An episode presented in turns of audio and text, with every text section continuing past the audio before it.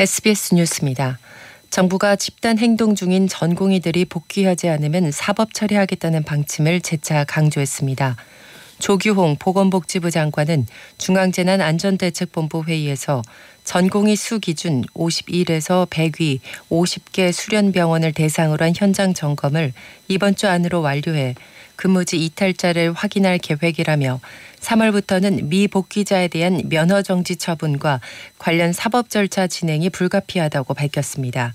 또 근무지를 이탈한 전공인은 29일까지 복귀할 것을 다시 한번 요청한다고 강조했습니다.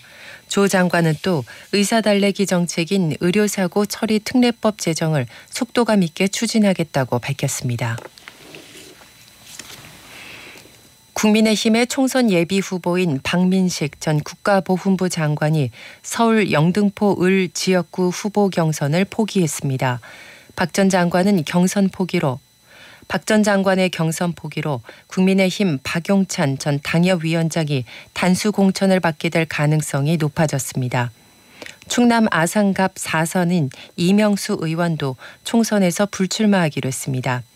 한편 한동훈 비상대책위원장은 기후 대응 기금 규모를 두 배로 늘리고 소형 모듈 원자로 SMR 기술 개발을 적극 추진하겠다는 내용의 기후 공약을 발표했습니다. 민주당 총선 후보 공천에서 배제된 비명계 인사들의 탈당이 잇따르고 있습니다.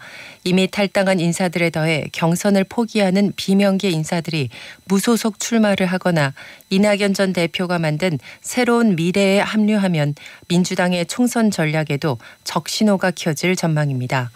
이런 가운데 오후 비공개 의원총회도 열릴 예정인데 이 자리에서 지도부 책임론이 분출할 가능성이 있습니다.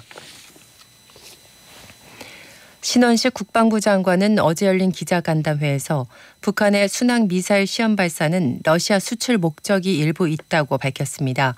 이와 함께 전선 지역에서 도발하기 위한 목적도 있다고 분석했습니다. 또 지난해 8월 북러 정상회담 이후 북한에서 러시아로 6,700개에 달하는 컨테이너가 넘어갔다고 설명했습니다. 북한이 155mm 포탄일 경우 300만 발 이상, 122mm 포탄일 경우에는 50만 발 이상 러시아로 보냈을 것으로 추정했습니다. 신 장관은 북한은 무기 지원 대가로 러시아에서 식량과 생필품 등을 들여오고 있다고 덧붙였습니다. 경찰이 중국 정부의 비밀 경찰 역할을 했다는 의혹을 받는 서울 소재 동방명주의 자금 흐름을 확인하기 위해 강제 수사에 착수했습니다. 서울경찰청은 지난 22일 동방명주 시의 소유자인 왕하이준 씨의 인천 자택과 서울 영등포구 여의도동 미디어업체 H사 사무실 등에 대한 압수수색 영장을 집행했습니다. 왕 씨는 지난해 6월 출국했다가 지난 22일 한국으로 입국했는데 입국 당일 경찰이 곧바로 압수수색한 것입니다. 끝으로 날씨입니다. 오늘은 전국에 가끔 구름이 많겠고 강원 영동과 경북 동해안은 대체로 흐리겠습니다. 제주도는 오후까지 가끔 비 또는 눈이 내리겠습니다. 낮 기온은 서울 9도 등 전국이 3도에서 12도가 예상됩니다. 충청과 남부지방, 제주도에는 오후까지 강한 바람이 불겠습니다. 동해상과 일부 남해상, 제주도 해상에는 풍랑이 거세게 일겠습니다. 서울 지역의 현재 기온은 6도, 습도는 41%입니다. SBS 뉴스를 마칩니다. SBS